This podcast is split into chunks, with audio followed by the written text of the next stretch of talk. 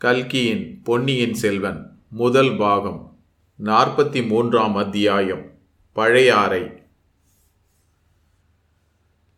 வந்தியத்தேவன் வழியில் பல கஷ்டங்களுக்கு உள்ளாகி பல அபாயங்களுக்கு தப்பி பழையாறை நகருக்கு வந்து சேர்வதற்கு முன்னால் நம்முடன் பழையாறை பகுதிக்கு விஜயம் செய்யும்படி நேயர்களை அழைக்கிறோம். அரிசிலாற்றுக்கு தென்கரையில் நின்று அந்நகரை பார்ப்போம். அடடா! வெறும் நகரமாயிது. தமிழ்த்தாயின் அழகிய நெற்றியில் தொங்கும் ஆபரணத்தைப் போல அல்லவா விளங்குகிறது. பச்சை மரகதங்களும் சிவந்த ரத்தினங்களும் நீலக்கற்களும் பதித்த நெற்றிச் சுட்டியைப் போல அல்லவா திகழ்கிறது. நதிகளும் ஓடைகளும் தடாகங்களும் கழனிகளும் புதுநீர் நிறைந்து ததும்புகின்றன. அவற்றில் பல வர்ண மலர்கள் பூத்து திகழ்கின்றன. தென்னை மரங்களும் புன்னை மரங்களும் குளிர்ச்சியான பசுமையை பரப்புகின்றன. இவ்வளவுக்கும் இடையிடையே விண்முட்டும் மணி மாட மாளிகைகளின் பொற்கலசங்களும் கோயில் கோபுரங்களின் உச்சியில் உள்ள தங்க ஸ்தூபிகளும் ஒளி வீசுகின்றன. அப்பப்பா பழையாறை என்னும் இந்த பெரும் நகரத்துக்குள்ளே எத்தனை சிறிய ஊர்கள்! நந்திபுர விண்ணகரம் திருச்சத்தி முற்றம் பட்டீச்சுவரம் அரிச்சந்திரபுரம் முதலிய ஊர்களும் அந்த ஊர்களின் ஆலயங்களும் இந்த பழையாறை என்னும் சோழர் தலைநகரில் அடங்கியுள்ளன. பழையாறையின் நாலு திசைகளிலும் வடதளி கீழ்த்தளி மேற்றளி தென்தளி என்னும் நாலு சிவனார் கோயில்கள் இருக்கின்றன. போர் வீரர்கள் குடியிருக்கும் ஆரியப்படை வீடு புதுப்படை வீடு மணப்படை வீடு பம்பை படை வீடு ஆகிய நாலு வீரபுரிகள் காணப்படுகின்றன. இவ்வளவுக்கும் நடுநாயகமாக சோழ மாளிகை என்றால் ஒரே மாளிகையா? விஜயாலய சோழருக்கு முன்னால் இது ஒரு தனி மாளிகையாக இருந்தது. பிறகு ஒவ்வொரு அரசகுமாரனுக்கும் ஒவ்வொரு இளவரசிக்குமாக பழைய சோழ மாளிகையை ஒட்டி புதிய புதிய மாளிகைகள் எழுந்து நிற்கும் காட்சியை காண்பதற்கு ஆயிரம் கண்கள் வேண்டும். வர்ணிப்பதற்கோ பதினாயிரம் கவிஞர்களின் கற்பனா சக்தி போதாது. இருநூறு ஆண்டுகளுக்கு பின்னால் வந்த சேக்கிழார் பெருமான் தேரின் மேவிய செழுமணி வீதிகள் சிறந்து பாரில் நீடிய பெருமை சேர் பதிவழையாரை என்று வர்ணித்தார் என்றால் சுந்தர சோழரின் காலத்தில் இந்த நகர் எவ்வளவு கோலாகலமாயிருந்திருக்கும் என்று யூகித்துக் கொள்ளலாம். எனினும் நாம் முதன் முதலில் இந்த பழம்பெரும் பதிக்கு செல்லும் சமயத்தில் அதை பூரண கோலாகல தோற்றத்துடன் பார்த்து மகிழ முடியவில்லை. சுந்தர சோழ சக்கரவர்த்தி இந்நகரின் சோழ மாளிகையில் வீட்டிருந்து அரசு செலுத்திய காலத்தில் இங்கு வந்து பார்க்க நமக்கு கொடுத்து வைத்திருக்கவில்லை. சக்கரவர்த்தி நோய்பட்டு தஞ்சை மாநகர் சென்ற பிறகு வெளிநாடுகளிலிருந்து சிற்றரசர்களும் ராஜதூதர்களும் மந்திரி பிரதானிகளும் சேனாதிபதிகளும் இங்கு வருவது நின்று போயிற்று. அவர்களுடன் வழக்கமாக வரும் பரிவாரங்களின் கூட்டமும் குறைந்து விட்டது. நாலு படை வீடுகளிலும் வசித்த போர் வீரர்களில் பாதி பேர் இப்போது ஈழ நாட்டு போர்க்களங்களில் தமிழர் வீரத்தை நிலைநாட்டிக் கொண்டிருந்தார்கள். மற்றவர்களில் ஒரு பகுதியார் வடதிசை எல்லையிலும் இன்னொரு பகுதியினர் மதுரையிலும் இருந்தார்கள். எனவே படை வீட்டு பகுதிகளில் இப்போது பெரும்பாலும் வயோதிகர்களும் பெண்மணிகளும் சிறுவர் சிறுமிகளுமே காணப்பட்டார்கள். மழவர்பாடியில் வாழ்ந்து வந்த வேலக்கார படையினர் தத்தம் குடும்பங்களோடு தஞ்சைக்கு சென்று விட்டபடியால் நகரின் அப்பகுதியானது பூட்டப்பட்ட வீடுகளுடன் வெறிச்சென்று இருந்தது. ராஜாங்க காரியங்களை நடத்தி வந்த அமைச்சர்கள் சாமந்தகர்கள் அதிகாரிகள் அனைவரும் தத்தம் குடும்பத்தோடு தஞ்சைபுரிக்கு சென்று விட்டார்கள். இப்படியெல்லாம் இருந்தபோதிலும் பழையாறை வீதிகளில் கூட்டத்துக்கும் கலகலப்புக்கும் குறைவில்லை. இப்போது அவ்வீதிகளில் பெரும்பாலும் ஆலய ஸ்தபதிகள் சிற்ப கலைஞர்கள் சிவனடியார்கள் தேவார ஓதுவார்கள் அரண்மனை ஊழியர்கள் ஆலய பணியாளர்கள் கோவில்களில் சுவாமி தரிசனம் செய்யவும் திருவிழா காட்சிகளை பார்க்கவும் வெளியூர்களிலிருந்து வரும் ஜனங்கள் ஆகியோர் அதிகமாக சஞ்சரித்துக் கொண்டிருந்தனர். இன்றைக்கு ஏதோ திருவிழா போல காண்கிறது. வீதிகளில் அழகிய ஆடை ஆபரணங்கள் அணிந்து ஆடவரும் பெண்டிரும் சிறுவர் சிறுமிகளும் உலாவி வருகின்றனர். தெருமுனைகளில் ஆங்காங்கே ஜனங்கள் கும்பல் கூடி நிற்கின்றனர். அக்கும்பல்களுக்கு மத்தியில் ஏதேதோ வேடம் புனைந்தவர்கள் நின்று ஆடி பாடுகிறார்களே. சற்று கவனித்து பார்க்கலாம். ஆம் இவர்கள் கிருஷ்ணனைப் போலவும் கோபாலர்களைப் போலவும் அல்லவா வேடம் புனைந்திருக்கிறார்கள். இந்த கூட்டத்துக்கு நடுவில் ஒரு கிருஷ்ணர் ஒரு மலையை தூக்கி கொண்டு நிற்கிறாரே. அவரை தேவராஜனாகிய இந்திரன் வந்து வணங்குகிறானே. இன்னொரு கூட்டத்தின் நடுவில் கிருஷ்ணனை நாலு முகங்கள் உள்ள பிரம்மதேவர் வந்து தோத்தரித்து வணங்குகிறாரே. ஆஹா இப்போது தெரிகிறது. இன்று ஸ்ரீ ஜெயந்தி கண்ணன் பிறந்த நாள். அந்த விழாவைத்தான் ஜனங்கள் இவ்வளவு குதூகலமாக கொண்டாடுகிறார்கள். அங்கங்கே உரியடி திருநாள் நடைபெறுகிறது. மஞ்சள் நீரை வாரி இறைக்கிறார்கள்.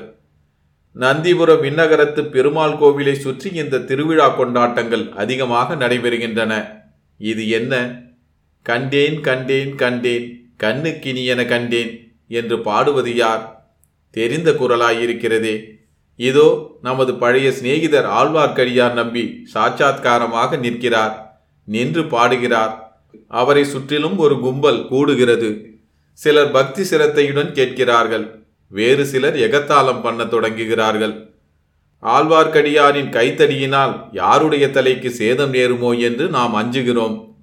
விண்ணகர கோவிலின் வாசலில் ஒரு சலசலப்பு. வீதிப்புறத்தில் நிறுத்தியிருந்த ரதங்களும் பல்லக்குகளும் கோயில் வாசலுக்கு வருகின்றன. கோயிலுக்குள்ளே இருந்து மாதரசிகள் சிலர் வருகிறார்கள். இப்பெண்மணிகள் பெரிய குலத்து பெண்டிராகவே இருக்க வேண்டும்.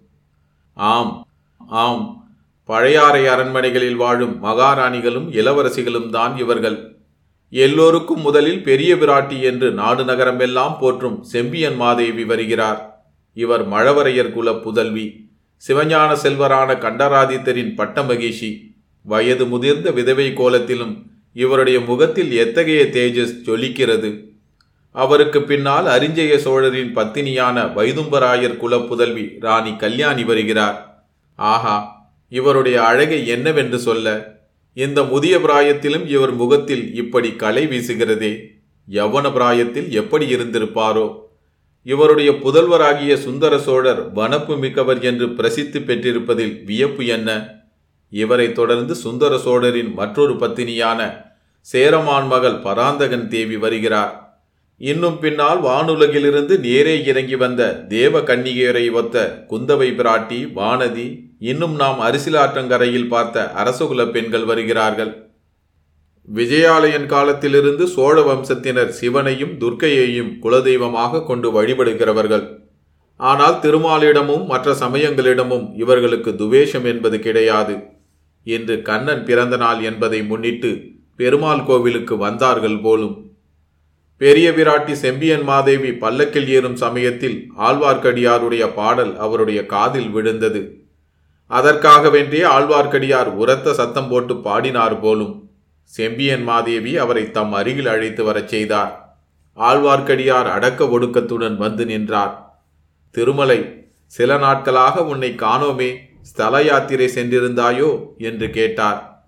ஆம் தாயே ஸ்தல யாத்திரை சென்றிருந்தேன். திருப்பதி காஞ்சி வீரநாராயணபுரம் முதலிய பல சேத்திரங்களை தரிசித்தேன். சென்ற இடங்களிலெல்லாம் பல விந்தைகளை கண்டும் கேட்டும் வந்தேன்.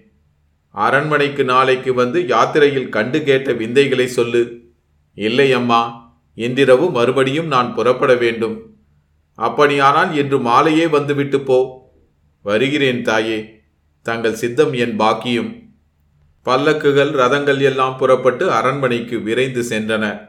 குந்தவை பிராட்டி ஆழ்வார்க்கடியாரை சுட்டிக்காட்டி ஏதோ கூற மற்ற அரசிலங்குமாரிகள் கலீர் என்று சிரித்தார்கள். சிரிப்புக்கு காரணம் கண்டறிய ஆழ்வார்க்கடியார் அந்த பக்கத்தை நோக்கினார். குந்தவை பிராட்டியின் கண்கள் ஆழ்வார்க்கடியாருடன் ஏதோ சங்கேத பாஷையில் பேசின.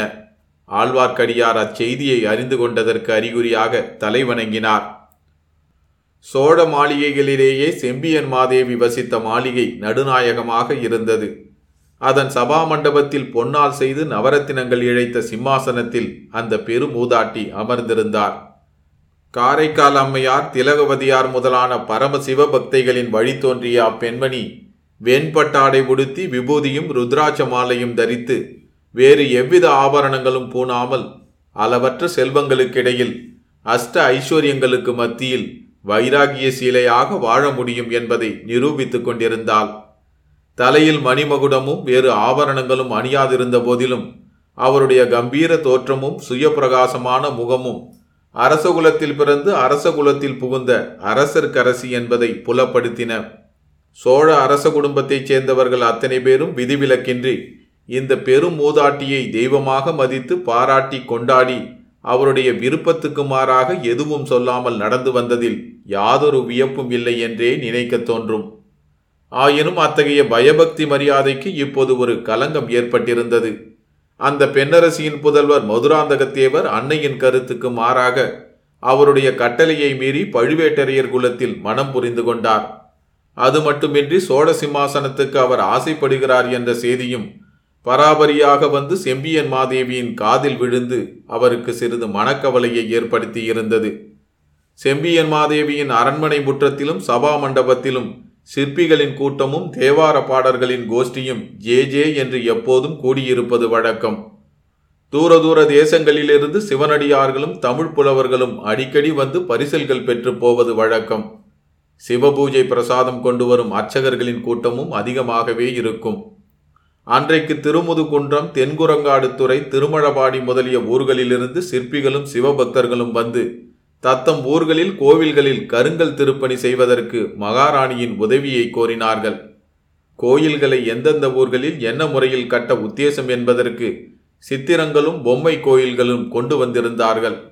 முதல் இரண்டு கோவில்களின் திருப்பணியை செய்ய உதவி அளிப்பதாக கூறிவிட்டு மழபாடியா எந்த மழபாடி என்று பெரிய பிராட்டி கேட்டார்.